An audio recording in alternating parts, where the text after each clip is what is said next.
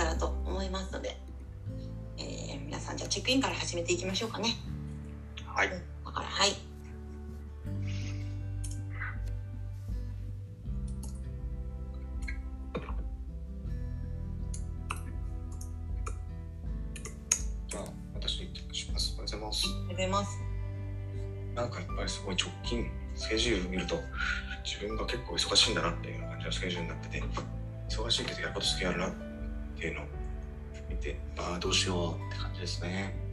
もあと2ヶ月、20日も切って、いやー、今年の目標達成できるんだっけ？とか、来期以降の動きとかなんかもうちょっと結構変えなきゃなとか、なんかすごい最近そういうこと考えてますね。よろしくお願いします。はい、よろしくお願いします。はい、じゃあ私もチェックインします。おはようございます。なんか緊急事態宣言が明けてちょっと一段落してるからなのか、動かな動きたい動かなきゃみたいな欲が結構この最近強くって、まあ、来週海士町に行くことにしたんですけど、久しぶりに海士町に行くので、あの海士町の友達に連絡をして会ったりとか飲みに行きましょうとかいう連絡が話が広がったりしているのをこうなんか感じるといややっぱりこう急自分で予定を入れたり人と会ったりするのが好きだなっていうのを改めて感じていたところでした。はい。なんか使える時間有有効にというかちゃんと自分の好きなことができる時間に使っていきたいなと思っていた最近です、はい、今日もよろしくお願いします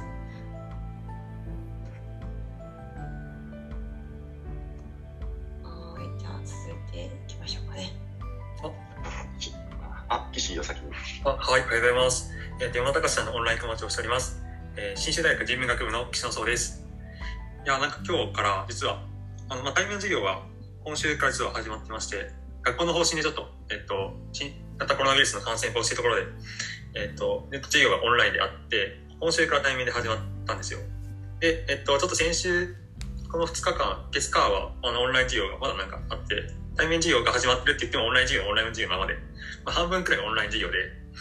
今日から対面授業始まるなと思って、まあなんか、朝起きてみたら、めちゃくちゃ今日雨なんですよね。なんか久しぶりに雨降ってるなと思って、なんかまた雨の中が来るけどなっていう気持ちが、なんか、えー今の気持ちです。えー今日お願いします。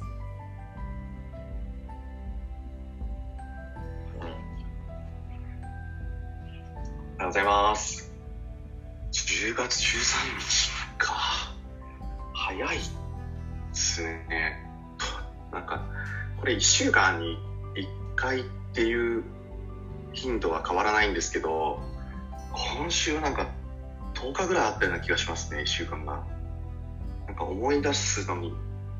10分15分ぐらいかかるぐらい、いろんなことが起きたなーっていう1週間でしたね。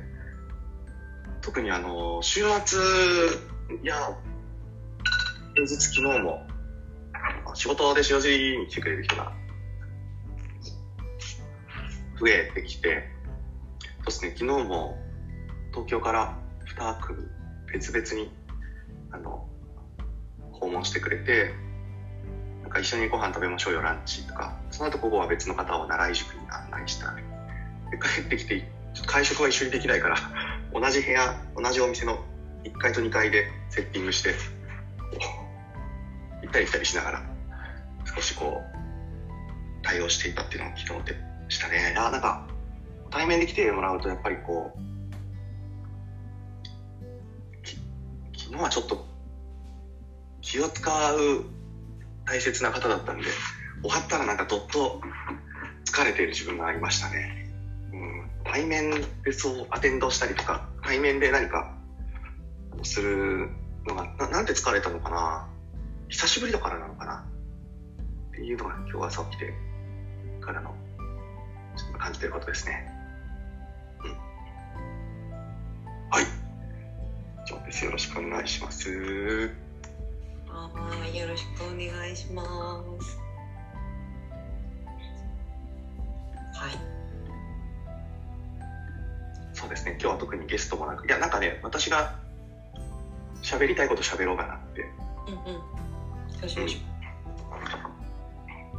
思うのと、あ、なんか、えっと、あとは、いやこのすあ水曜朝7時の時間がどうなっていくといいのかなっていうところはちょっと岸や奈緒さんとも少し話をしていたので、うんうん。あとこの前先週もあの達夫が言ったのをちょっと思い出していて、まあ、そのなんかあのインプットとアウトプットの山田さんのなんかバランスとか、えっと、なんかアウトプットを出し出す時間が少なければここで出す時間でもいいしなんかインプットが足りなければゲストを呼んできてちょっと話を聞くっていうのもいいしっていうなんかもともとそうだってるなっていうところだったりとかなんかそのあたりをちょっとなんかこの時間って最近どうなってるのかなこれからどうなったらいいのかなみたいなところは少しなんか話してみたいなって思ってますね。あとあの今ちょうど取材を一つ受けて、うん、取材を一つ受けていました。それでなんかあの初めてなんか作られる媒体で、そうそう、その話をしようかな。なんか自然体っていうテーマでウェブメディアを作るっていうところで、なんかその、フリーランスとか、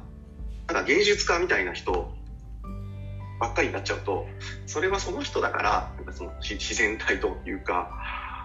あの、なんか共感が生まれないという、なんか心配をされているこう編集の方で、だからなんか私にこうオファーが来た時に、あ、なるほど、そういうオファーなのかと思ったのが、なんかこう公務員でありながらとか、大企業で働きながら、あの自然体で仕事をできているっていう人が、あの、もうメディアの対象になった方がいいんじゃないかなって言って、なんか選んでくれたっていう背景があって、いや、なんか改めて、あの、なんか、答えにくい質問かもしれないですけどって言われたんですけど、最初。山田さん、今、ど、どれだけの活動をしてるんですかって言われて、あの、確かに、なんかプロジェクトだったりとか、仕事なのか仕事じゃないのかっていうのを、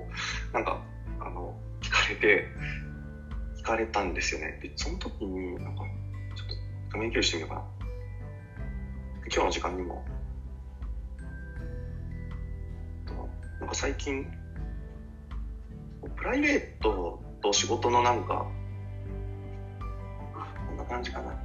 なんか、どんな活動してるんですかって言った時に、こう、仕事でやってきたこうキャリアの 1, 1週間40時間だとこのファミリーゲ推進課ってところに今いて仕事だと関係人口創出や新規事業をどうやってこう公務員か民間企業と一緒に作っていくのか実証していくのかだったりギッシーと会う機会にもなったあの新種大学との連携事業っていう主にこの3つを、まあ、担当しているんだけどなんか仕事以外でやっている活動っていうところもあってなんかこう仕事だと6人の部署で、まあ、これだけの仕事をチームではやっていてなんか自分が主に担当しているところがこれは1週間168時間のうち40時間ですよっていう話とただなんか肩書きとすると肩書きとするとなんかえっ、と自分で立ち上げた空き家プロジェクトなのだの代表だったりとかなんか市役所ハックスまさに宇野ちゃんとの白川さん、八島さんと2019年からスタートしたものや、今年から特任准教授になった新州大学や、なんか全国に講演行くときによく使われる肩書きが内閣府の実家化世界として、今年の9月から観光庁の新たな旅のスタイルアドバイザー、これはなんかワーケーション、精神とか関係振興っていうテーマで、えっ、と、今肩書きもらったので、なんかこの塩尻市役所っていう、なんかオフィシャルな肩書きの他に、えっ、と、これだけ5つの肩書きがあるなっていうことと、あとはなんかあの、プライベートでコミュニティをこう作るっていうことを、当初はなんかオフラインの空き家活用してやってきたんだけど、島田達夫と2019年の5月からこの山田隆ラジオを始めたりとか、これ順番でいくと市役所アップするのが上なんだろうな。あとはなんか毎週土曜日、木曜日にやってるオンライン関係人口未来ラボだとか、市役所ハックするよりも頻繁になんかあコミュニティに関わってるなって感じるな進化の学校だったりとかでこういったプライベートでやってきたものから仕事で今塩尻 CXO ラボっていうオンラインのコミュニティをやっていてなんかその山田さんなどんな活動してるんですかって言われた時にあの仕事だとこのぐらいでで特になんか市役所に行ってる仕事がこのくらいで、あの、なんかプライベートの時間を占めている肩書きまで含めると、大学に行ったりとか、自分で立ち上げたもの、これなんかよく取材で聞かれる肩書きとかがこれで、あとはなんかオフライン、オンラインとか、自分でコミュニティをどう作っていくかっていうところに関してはこんなことやってるよっていう説明をしたんですけど、一日経ったらやっぱライターの人から、音声だけだと全然わかんないから、その、資料を提供してくださいって言われて、多分ず、ずっと一緒に喋る、なんか書かないとわからないんだろうなっていうのを、ちょうど一昨日ですかね、取材を答えてて、確かに私は今何をしていて、どう見えていて、なんか媒体に乗るとどうなのかなっていうことをちょっと、一昨日起きた取材のことだったので、ちょっと思い出してましたね。うん、なんか、あと、最近、仕事の取材が多くて、特に関係人口とか、副業人材とか、越境人材とかっていう、さっきのこう、公務員でありながら大学とか、公務員でありながら、なんかプライベートで自分で空き家を借りたプロジェクトやったりとかっていうような文脈で、取材が多かったんだけど、なんか今回、なんか個人、個人どちらかというとどんな仕事をしてるというよりはどんなスタンスで働いてるのかみたいなインタビューだったから、これめちゃめちゃ久しぶりだなと思って、あの、アナザーライフでも取材を取り上げていただいた、なんかこう、生まれてからどうだったみたいなものも、もうなんか3年 ?4 年ぐらい経っちゃってるんで、そうそう、今回、なんか自分の中で、あの、今まで喋ってないことを喋ってみようと思って、うん、取材に臨んでいきましたね。そうだ。で、なんか自然体っていうキーワードから、なんか、自分はなんかどういうスタンスで仕事だったりとか、自分のなんか限られた時間、まあ、限られたっていうのはその、1週間168時間の時間を、まあ、どう使おうかなっていうことを、うん、話していこうと思ってましたね。すげえなんかロングチェックインみたいな感じだったんだけど、あ、オフ、オフラインが少し戻ってきて、なんか時間の使い方がなかなかまた難しくなってきたなっていうことと、あと、この、でも168時間のうちずっと1時間をこの時間に当ててきたなっていうことで、そうそう、今思えば、なんか1週間早く感じるときは短く感じるとき、長く感じるときは、ちょっと待って、なんちょこっと対対応していきます。喋ってるの聞こえるよね。あります。すごい。面白いですね。ものすごい話の途中で感じた。確かに。でも山田さんは果たして自然体なのかどうかっていうのをすごいちょっとさっきの話を聞きながら、個人的なめっちゃ思ってましたね。なんか、今ここに集中するとか、今思ったこととか感じたことと向き合うこういうことを徹底していると思うんですけど、徹底するというフレームに自分に当てはめてるんじゃないかみたいな。果たして本当に自然体でそれをやっているんだろうかとか、たまに私は結構思ったりしてますけどね、その自然体っていうメディアのインタビューだったってことが含めると、ちょっとそこは、まあ、そんなこと言われても本人もわかんないと思うんですけど、それが自然体なのかどうか。ちょっと思いましたね。いや、そうそうそう。んなんか、無理してるよね。わかんない。あ、いや、なんか、違う違う。えっとね、いや、でもね、たつ思い出してきた、思い出してきた。思い出してきた。思い出してきたんですよ。うんなんかね、無理してるというか、うん無理してるというか、あの、かなんかね、さっきのあの、辞める日を決めて、ちょっとやってみるみたいなことを、なんか今までやってきたんだなっていうことを、よく言う機会があるから、人に。うんうん。だからなんか、ああのた。だっけ話す性の著者の伊藤洋一さんや、東京都の副知事の宮坂学さん、元夫のが、さんがよくこう、迷った。らワイルドな方っていう、こううん、あの、おっしゃってて、なんかその選択が迫られた。時とか、どっちにしようか悩んだ時に、なんかスタンスじゃないけど、決めておくと、なんかそれが自分らしさというか相手に伝わるものになるんで、なんか私もなんかそれを多分決めてるんだろうなと思って、あの、お世話になった人にははいかイエスって決めちゃってるんで、なんかそれがその自分のスタンスとして相手に伝わればいいなとか、まあなんかその、それが自分らしさを作っていく、なんかこう、ストック、積み重ねの思想と行動のなんか一致しているものなんじゃないのかなってこと思っていて。で、ただなんかあの、ライターで取材してくれた人がね、20代だったんですよね。27歳くらいだったの。で、なんかメディアもなんかその書いてる人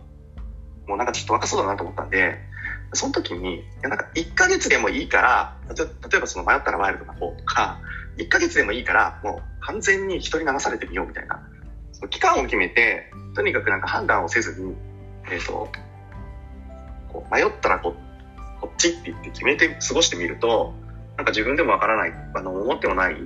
景色が見えたりとかするんじゃないのかなっていう話はね、確かしたんだ。だそれなんか仮説検証だなと思ってて、あの、あるなんか特定の条件をつけて、仮説検証だなっていうのはそのなんか実験にも似ていて、私化学なので、なんか条件を設定してみて、それをなんかこう、実験を繰り返してみるとデータが溜まってきて、そのデータのなんか集合体を見ると、あ、こういうことが起こりやすいんだとか、あ、こうなんだっていうのが見えてくるので、でなんかそれを別になんか一度決めたら一生やらなきゃいけない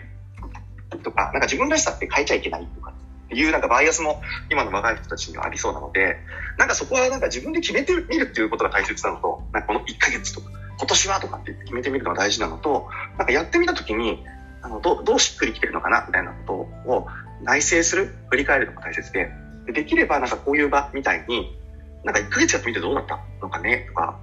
まあ、市役所ハックするだったら6ヶ月やってみてどうだったんだろう？みたいなことを、なんか自分一人での内省じゃなくて、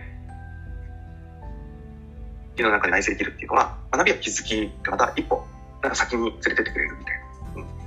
そんな感覚のことを言ったな。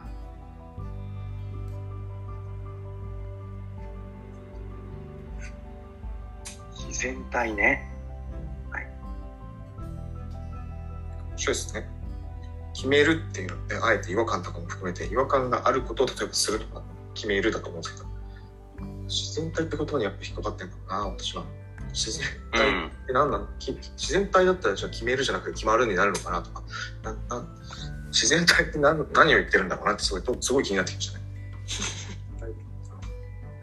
自然体。あだからなんか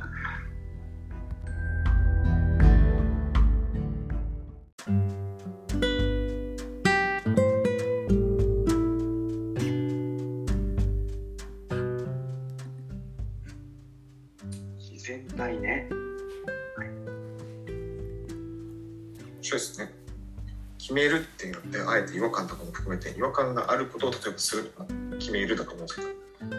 自然体って言葉にやっぱ引っかかってるのかな私は。自然体って何なの、うん、自然体だったらじゃあ決めるじゃなくて決まるになるのかなとか。なな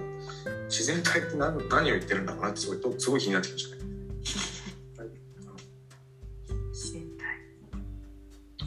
だからなんか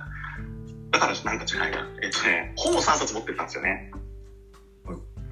あの、インタビューに、なんか新しいことを言いたいから、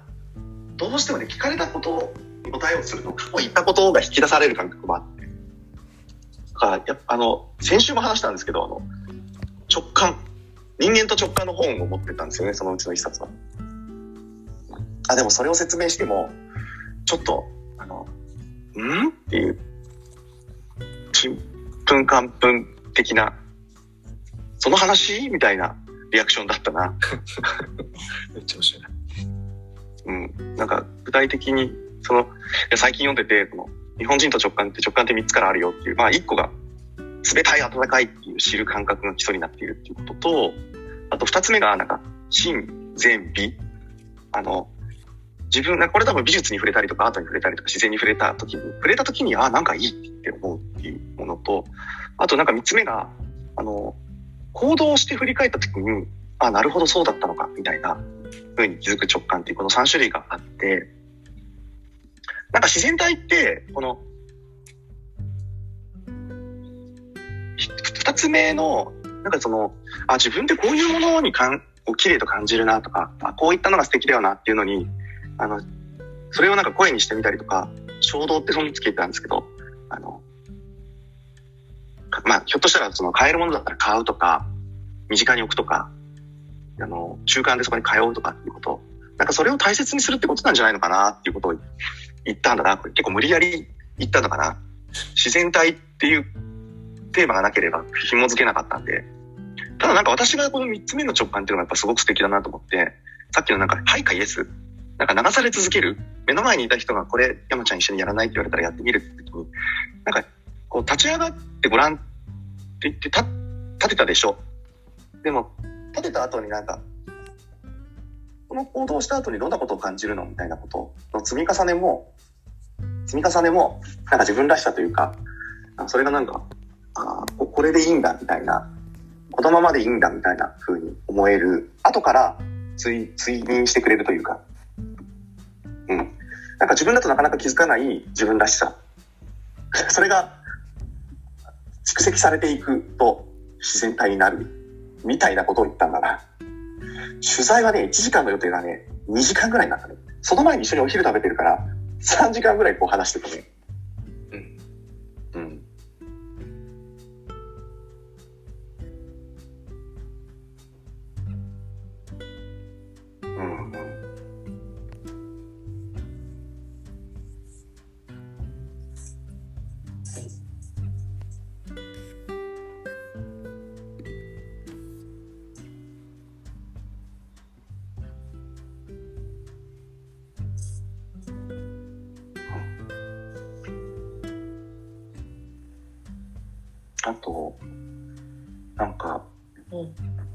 なおさんから、なおさんとキッシーと月曜夜10時から定例のこうオンラインカバン持ち1週間やってみてどうだったみたいな。チェックインチェックアウトみたいなことをやっていて、なんかその時に、あの、さっきの1週間168時間の使い方や、いろんなことが周りで起きていて、もっと言うと、はいかイエスってやり続けてると、パンクというか、受けきれないっていうことが起こってるだろうって推測されるから、なんか山田さんのオフとオンってないんですかって言われた時に、なんか聞かれた時にこう書き始めたミロがあって、ちょっとなんか、それを、なんか、オンの山田隆とオフの山田隆っていう感覚があんまりなくて、なんか仮にオフの山田隆が私だとすれば、なんかね、こういう図を書いたんだよ。なんか、なんか、私っていうのがあった時に、例えばこう、妻と一緒にいる時は夫とか、私の父親と一緒にいる時は長男とか、なんか、キッシーといる時は大学の先生とか、市役所にいる時は課長補佐とか、えっと、子供と一緒にいる時は父とかっていう、なんかこの、対する人に対して属性が変わるっていう感覚の中に、あの、こう、山田隆っていう、なんか演じているなんだろうな、みんなが期待する山田隆みたいなものもあって、だから私と山田隆は、ちょっとなんかこう切り離されて考えているんだっていう話をしたんですよね。うん。なんか、誰かと一緒にいる時だと、まあその、父親と一緒にいる時には当然息子になるみたいな感覚で、なんか私、これが、この赤い方がほん、なんか、本当の私というか自分だとした時に、なんか山田隆っていうものの像があって、これね、結構この最近じゃなくて、大学生とか、ひょっとしたら高校生の時ぐらいからなんか考えていて、なんか一般的に山田隆思想っていうのがあって、なんかまずやってみる人だとか、モチベーション高いとか、元ナンパ師とか、神連携とか、気がかりたりとか、応援したりとか、たりとかっていう、なんかこ、これがめちゃめちゃなんかあの、大きくなっちゃっていて、なんか私から見ても客観的な山田隆が変わってるなって思えるような、こんな感覚があって、えっと、なんかその、オンの山田隆って言われると、こっちで、オフの山田隆って言うと、なんか、こんな感じ。だからなんか私、家族で、えっと、隣が実家があって、両親が住んでて、あの、奥さんと子供と5人でご飯を食べに行く時があるんだけど、なんか1時間ご飯に食べに行っても、嫉妬言も喋らないんですよね。うん。だから山田隆でいる、あ、山田隆ってこっち側のね、なんか一般的ななんか、あの、記事で見ましたとか公演で聞いてるみたいな山田隆をなんか演じるじゃないんだけど、まあ、それをなんか家族は求めてないから、なんかそれ必要なくなると、なんか全く喋らなくて、ただただご飯食べてるみたいな。こんなことを、なおさんと岸に、なんか、えっと、これ作ってたんじゃなくて、なんか喋りながら手を動かして、こういうことなのかなって言って作ったやつですね。めっちゃ今の気になりますね。なんか、二つ気になったんですけど、うん。父は左側にいるんだなっていう話と、ああ、これ、ここね、そうそうそうそうそう。なんかね、山田さん丸くなりましたね、みたいな。なんかね、あんだけ忙しい山田さんが子育てしてるぞ、みたいな求められてるものもあって。そういうことか。うん。いや、でもやっぱ特筆して気になるのは、こう、右側少な、みたいな話ですよね。なんか結婚したの最近だった気がするな、山田さんとか。2年。うん。とかだと、3年か。その丸が一個なかったのか、とか思うと。えー、なんかああ。人の気持ちとかを察しすぎて生きづらいのかな、とか。なんか、うん。どう？自然体じゃないな。自然体のテーマだったらやっぱ一番右側を話す方が自然体なんでしょうね。面白いなと思って。こっちだよね。取材やり直したらいいか だから、なんかこの山田隆の自然体、左側の山田隆の自然体は何かっていう記事になるんだろうね。なっちゃうんだろうね。でも、みんなの期待が作り出している山田隆像ってことですよね。でもそれはこう、なんというか、期待に対して山田さんが答えられる範囲でのなんか、なんというか、偶像という、まあ別に完全なる虚像ではない気がしたんですけど、なんか、うん。すごい、なるほどな確かに、そうですね。はい。山田さん、そうなのか、じゃあ。え、どうなんですか？辛くないんですか？いや、多分疲れてんだろうって、疲れてるんだろうね。うん。うん。特になんかその、山田隆が市役所にいるみたいなこと6ヶ月ぐらいやってるのは、これ結構疲れるね。うん。こいつちょっと疲れてきてるね。あ、父は全然疲れない。いうん。や、大学はちょっと疲れてきてるな。うん。うん。あ、で、あとこう書いてみて分かったんだけど、よ、余白なくなってきてるね。そうですね。まあ、か 書き方そうだね気がするけど。それは書き方でどうにもなるけど。確かに。もうちょっと大きくしないと。あ、だから、それちょっと今気づきだな、書いてみて。えー、あ気づきだな。そうだね。ちょっとそれ、もうちょっとこの書き方だね。だ一個一個小さくしていかなきゃいけないのか。もしかか、なか入れ替えるってことだよね。うん。確かに。なんか次に関心があったものが入らないんだ。隙間があったらあったで別の言葉で埋めそうですけどね今でもね。うん。あ、今ね。今ね。確かに。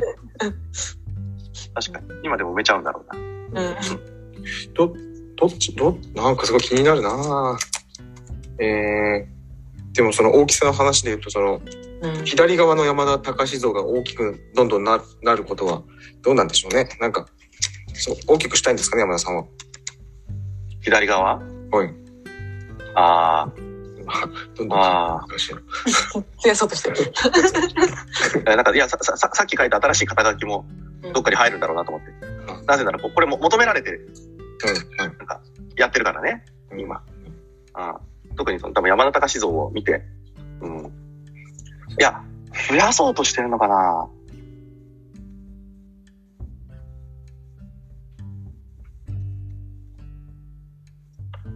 増え、いや、なんかね、チェックインチェックアウトとかしてるとさ、やっぱりこう、自分の体調とかそのセルフアウェアネスが上手になってくるから、ちょっと限界だなっていう感じが、今の質問を聞いてすぐに思ったことだね。うん。うん。えー、え、すごい、またこの、私、こういうこと言うと、なんかすごい怒られそうですけど、右側をなくしたら逆に楽になるってないんですかね？これ？もう、もう一個右です。あ、ここ行ったの？そう、なんか、そう、なんかこう、あどっちもあると知ってしまうと、なんかもしかするとみたいな、その、こう、もう、そういう瞬間は自分の中でないみたいな。あ。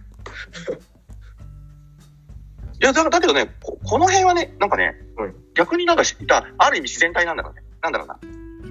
求められてもやらない。なんか求めても来ないし、求められないし、なんかそう、講演してとかさ。こうしてって親に言われてたら超面白いですよ。うんあ、そう言われると、なんか、去年までの市役所の肩書きは、なんだろうな、私よく、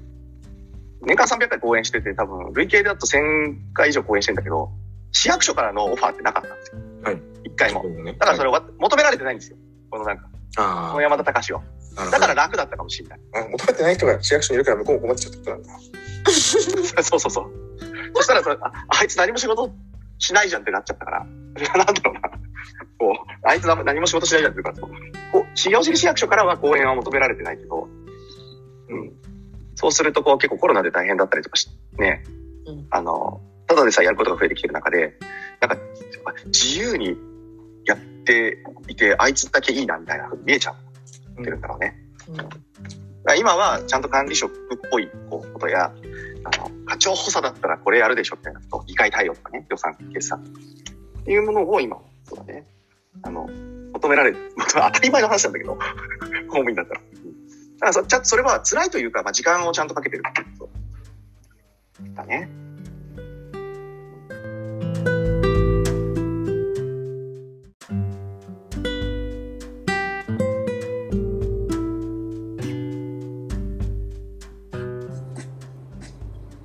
さっきその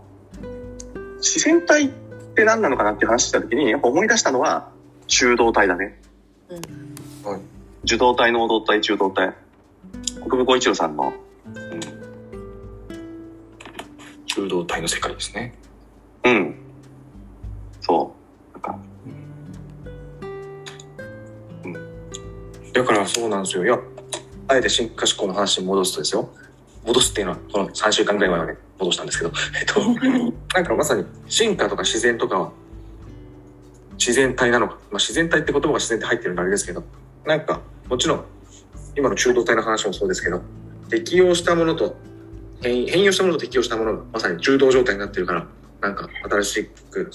生まれてるみたいな話なのかとか、こう、よく、やっぱり聴力の話が出てくるじゃないですか。あの、はいはいはい。うん。あの、良いデザインは聴力がみたいな話と、そして多分それって私はそれで言うと、外圧内圧の、まさに浸透圧のバランス取れてる状態だなと思った時に、今のところ近いのかなとか。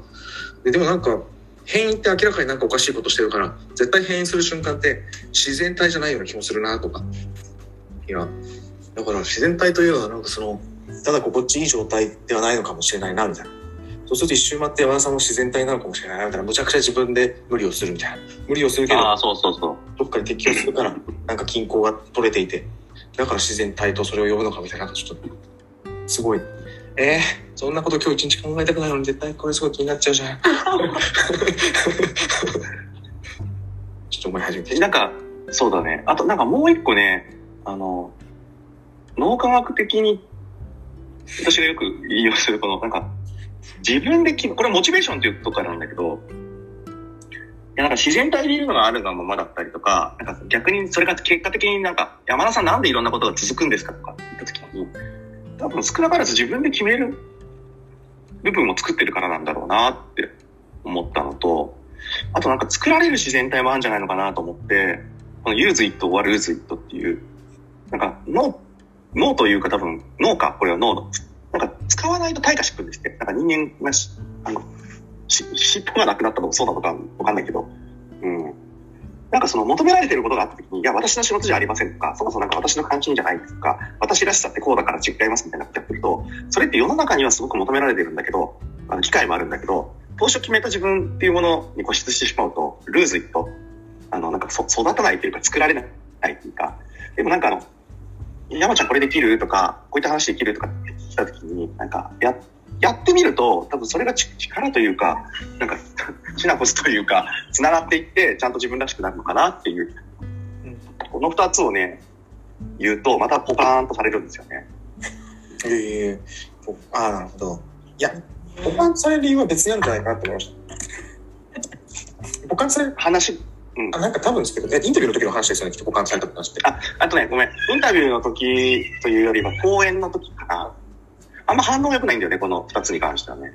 なんか、あれな気がしますけどね。その、山田さんのやっぱ特徴的なのはその本とか、なんか得た自分の情報をそうやって、自分がインプットしたことをそう資料にまとめてるじゃないですか。それできっと自分の多分糧になってるから紹介してると思うんですけど、聞いてる側からすると多分、そ、それと山田さんの経験どこで紐づいてそう思ったのかが多分わかんないんじゃないかなってちょちょっと思いました。さっきのポカーンの話で。なんか、ほ他の話で例えば何度かやってる時とか、何とかした時だからこう考えたみたいな話って、多分山田さんの講演聞いてる人とかからすると分かりやすいんだと思うんですけど、その本の話をされてる意味は分かるけど、山田さんにとってそことどうなったのかってちょちょっと分かんないんじゃないかなっていうのは、さっきのポカーンのエピソードに思いました。なるほど。具体的な、あの、紹介があって、つまりって言わないと、ポカーンとなるよね。活動の紹介とかね。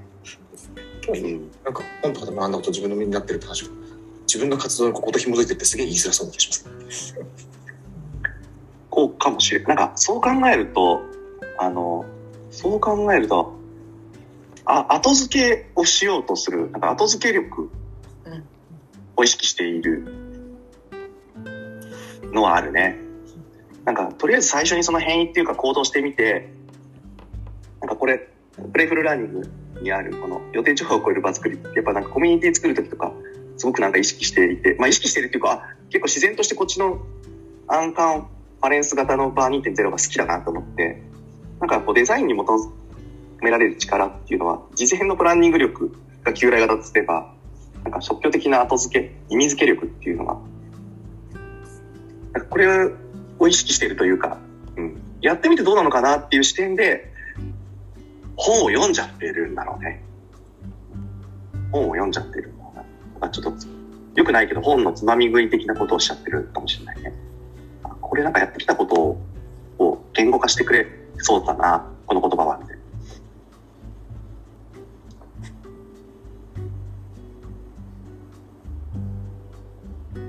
最近このオンラインのコミュニティに時間は使ってるけど実際それがどういう時間でどういうその行動の蓄積が何なんか何につながってえっ、ー、と目に見えた変化？なんか自分以外に？なんかその他者にどう影響を与えてるのかなっていうところまでがなんか具体としてやっぱ作れてない感覚があるのかな。うん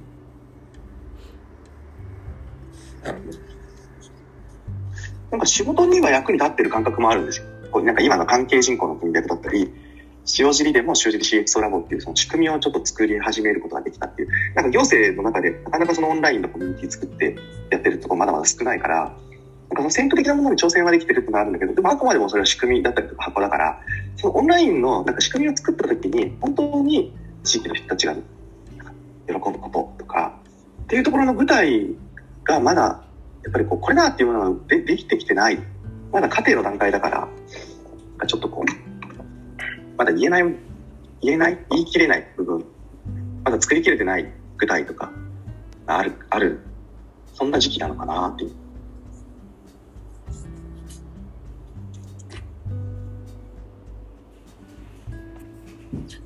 あるな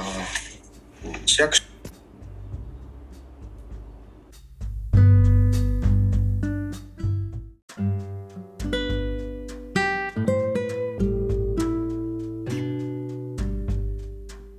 月起こったことでもう一個嬉しいことがあって起こったことというか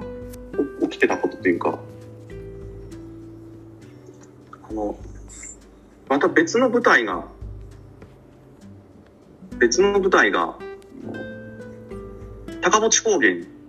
にこう行っててくれて、えー、この2人はこれ高ぼっちの 1600m の山頂でバーベキューワインパーティーをやって、ライブ配信をしてくれたんだけど、これなんか去年宇野ちゃんに関わってもらった、めぐるプロジェクトの第1期の副業人材が3ヶ月限定でやってたんだけど、えっと、だからもう1年近くずっと副業で関わり続けてくれてるんですよね。このインスタの更新、なんかこの時は高持高原にワインをやって降りてきて、えっと、ブドウの収穫を手伝うっていうところ手伝いながら、まあそれを、こう、インスタで発信するってやってるんで、あ、なんか1年前にあの、3ヶ月リモートで求人出したのに参加してくれた2人が、未だ関わり続けてくれていて、で、なんかもうちょっと私の手から離れちゃって、実際になんかワイナリーと連絡取ったりするっていうのは、株式会社百姓が間に入り続けてくれてやってるんで、なんかたまたまなんだけど、朝9時から地元のホテルでテレビ会議をしてたんですよ、ロビーで。あの10時から別のお客さんと合流する予定だったから。そしたらこの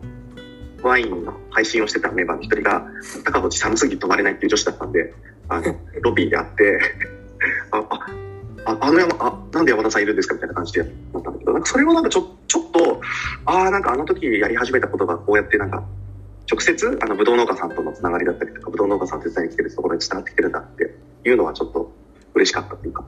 うん、ちょっと起こり始めてることあるなって今、思い出しました。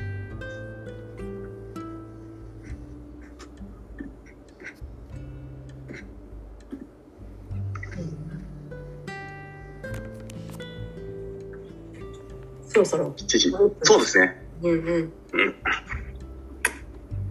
チェックアウトの前にや、なんかこの1時間どうしようっていう話全くしなかったな。最近考えてることの話でしたね。そんな話しようって話でしたっけ？やべ。いや、いや、なんか、いや、どういう時間になればいいのかなっていう、こんな感じでいいのか。なんか、オンラインが減ってオフラインが少し増えるであろうと想定をするとしたら、こんな感じがいいと思ってますけど、私は結構。なんか、ああ、あの、土日いろんな人と会ったりとか。そうそう、来週から東京に行くんですよ。私約1年ぶり。うん。そうなんですよ。あの、11月もね、ちょっと、あの、進化の学校の合宿だったりとか、進化志向の授賞式とかっていうのがあるから、ちょっとずつね、あの、このラジオのメンバーでも会える再会。いや、そうか、宇野ちゃんとは全然会ってないのか。うん。じゃ去年の大阪？あ、合宿ね。うんうんそうだね。そっか、1年ぐらいです。なるほど。まあちょっと定点観測なんだろうな。うん。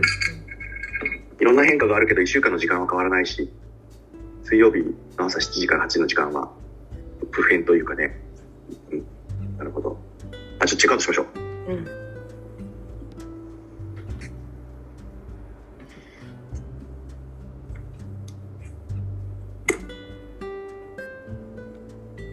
はい、あ、あ、あ、これでもいいですかどうぞどうぞ。はい、お疲れ様です。今日はありがとうございました。あの、個人的にずっと聞いてて思ったことがあって、なんか最近やっぱり山田さんめちゃくちゃしんどそうだなっていう風に感じてて、この1ヶ月2ヶ月間はなんか元気なそうだなと思ってちょっと心配です。で、なんか、ラジオとか市役所ハックするとか、なんかずっとやってて、その仮説を検証するためにやってた、やってきてたってことがあった、あ聞いてて、なんかそれが続けることがずっと目的になってるのかなっていう気もしてて、なんか仮説検証にずっとやってるなら、なんかこう一度回ってみて、これからまで山田さんがやってきたことが、なんかどんな風に身の回りにこう変化が起こってたのかってことを、なんか確かめてみてもいいのかなって思ってて、なんかそのためにどうすればいいかっていうと、なんか過去にラジオに出た人とか、ずっと市役所発信に参加してる人とかを呼んでみて、なんかどんな風に変わりましたかってこう聞いてみたりするラジオもあってもいいのかなっていうふうに思いました。はい、以上です。今日はありがとうございました。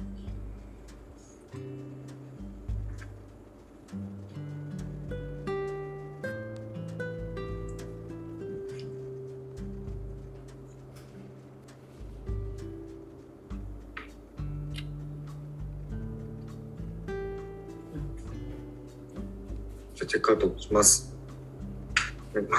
今のいいな、心配されてるんだってすげえ受け。思います聞いてたのあるんですけど、まあ、そうですね、この、そうですね、この、なんか、すごい疲れてるな、自分自身って思いますけど、なんかいや今日の話はすごい、山田さんはやっぱり自分自身と偶像、山田隆の、私の中でなんか2種類っていう風になんか結構感じてるっていうのはやっぱ面白いなと思っていて、やでもまあみんなそんなもんなのかもしれないなとか。逆に私で言うとあっちの右側っぽいの今基本的に完全にゼロだなとか。なんというかそういう意味で言うと偶像側で100%だから自分と一致してるのかなとか。えでもじゃあもし私は結婚とかをしたらなんか変わる可能性があるのかなとか。それとも偶像として結婚し続けるのかなとか。なんかすごい面白いなと思って。なんかいやあれあれは特殊なことなのかそれともこうみんなそんなもんかなみたいなことなのかとか。なんかちょっとその辺のことをちょっと聞いてみたくなりましたねいろんな人に。そんなことをすごい思った1時間でしたね。うん。以上です。はい。ありがとうございます。じゃあ、私行こうかな。今ね。二つのになんか引っ張られたチェックアウトだと、確かにみんなそうかもしれないなっていうのが一つと、あと、あの、私とは何かの本の中に、えっ、と、文人主義っていうのがあるんだけど、あの、し死別し死んだ時に他者はいなくなるんだけど、他者とのこの思い出だけがずっと固定化される。でも、その人はいないから、なんか喪失されるみたいなことがあって、なんかもう一個やっぱり、あの、新たになんか結婚とか自分のなんか人生というかなんか、なんかステータスというか肩書き、肩書きじゃないな。なんかその、文人を作るっていうことの中で、なんか、副業とかとやっぱ違って、家族とか親族ってなかなかの制度だなって思って、うん、ちょっと思ってましたね。なんか私バツイチだから、なんか結婚しても3割が別れるっていう統計も出てるんだけど、ひょっとしたらなんかその、いやなんか拡張家族みたいなものね、渋谷のシフトでもやってたりとか、だからなんかその、仕事じゃない肩書きみたいな文人みたいなものになんかちょっと興味があるというか、そんなところに意識が向いていってるなっていうのは、こうですね。あと、岸のやつ、それやろう。来週から。っ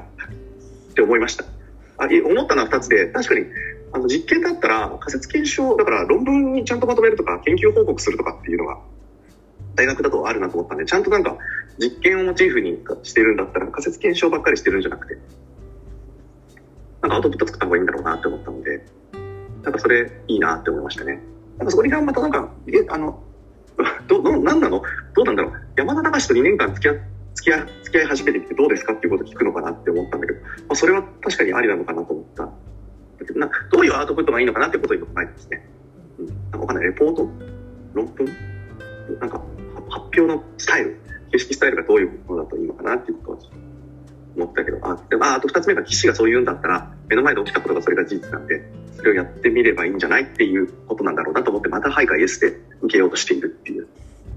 自分がいるっていうね。それが自然体なんだけど、多分、また辛さを増す自然体なのかもしれないなっていう、ちょっと葛藤がありながら、はい、言ってました。以上です。はい。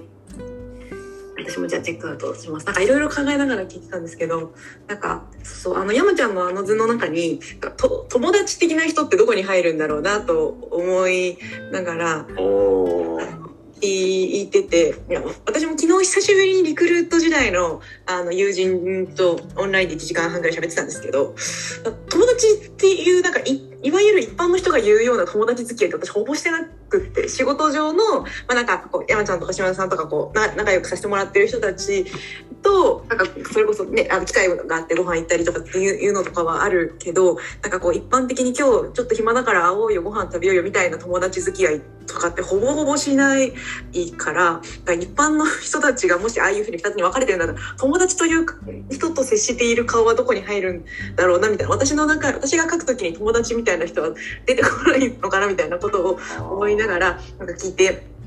いてでなんか私もなんかあの2つのイメージはあるもののなんか誰も私のことを知らない干渉しない誰からも評価を受けない時間は欲しいなと思うとそれが私にとってはその右側の部分なのかもしれないなみたいなことをなんか私だったらどうかなみたいなことを考えながら聞いてましたというのが一つとあとはなんかあのルーズイットとかの話でいくとリクルート時代の上司にあの自分はこういうことが得意だからこういうふうに生きていくしこういうふうに貢献していくんだって思ってやってるかもしれない。けどそれでなんか宇野ちゃんが自分の枠を決めたら将来宇野ちゃんに会う人たちが得られるかもしれない可能性を否定してるんだよ。もったいないから自分で自分の可能性を潰すなみたいなことを飲み会ですごい怒られたことを思い出しながらなんか聞いていました。やらないと決めたことはルーズイットで退化していくっていうことをなんかその上司も言いたかったんだろうなと思いながら私は結構それがすごい刺さってたのである程度無茶なことが来ても受けてみようみたいなのはその時からやるようにはなりましたけどそういう経験があるとさっきの話とかもすんなり入ってくる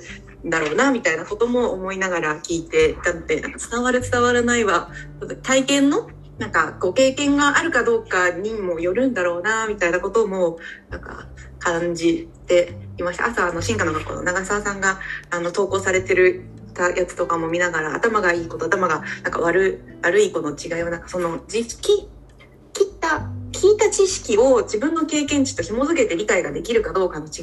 いがなんか勉強ができること勉強ができないことの違いだみたいな記事をなんかシェアされていてそれを読んだからかもしれないんですけどなんかそんなことを考えながら聞いていました。はい止まらず感想に感想ですがはい。以上です。ありがとうございます。はい。8分ですね。うん。友達っていうテーマでも話せそうだな、来週。友達、友達いないなって 私はいつも思ってるんですけど。うん。いなくはないけど、あ後から友達認定されるかも大人になってきたら、うん、なんか高校の頃とかって友達になろうよとか、うん、中学とか小学校で友達だよねってなんか、あの、彼女作るみたいな感覚のなんか、認定制度みたいな感じだったけど今だとやっぱ仕事を通して何かを通して頻繁に会う人なんだろうな。仕事？仕事系と切り離された友達みたいなのって存在しししないな。そうかね。ね。や。っぱ利害関係があるかどうかって話なのかな。私結構切り離い。友達を自分の会社に働いてもらったりするんで、まあ、なんか切り離してないですからね。いや、すげえわかる。なんかね、うんと多分この、友達と仕事した方が いいものができるっていう感覚からすれば、もうすでに友達かもしれないし、こう、ちゃんとかとか、なんかその、あ背景とかって文章書かなくてもなんかできるじゃん、仕事が。講演の依頼とかもね。ななんか私もっと現象的な友達で、本当に高校時代の友達とか、うちの会社で働いてる。あの、一人高校時代で一個下の後輩がうちデザイナーですし、あの、一時期書き起こしのアドバイスとか高校時代のすごい仲良かった友達に、なんか暇してるってんでやってもらってたりとか、うーん現象的な友達ですね。利害関係作っちゃってるな、そう考えるとみたいな。ああ、友達じゃなくなるのかな。でもそれは過去の友達が強いのかもしれないね。あんまり個人的な関係なくても。個人的な感覚はないな。ああ、そう考えると俺高校の頃の友達といるときはめちゃめちゃ楽だな。えうん、いるわ。いる。いるけど書かなかったね。確かに。よし、だ、だ、だ、だ、2回目が始まりそう。よし。はい、ありがとうございました。はい、ありがとうございました10月、ありがとうございました。10月13日水曜日8時3分です。では皆さん、良い水曜日を。良い水曜日を。良い水曜日を。はーい。ありがとうございました。はい、ライブ配信は終了しました。ありがとうございました、。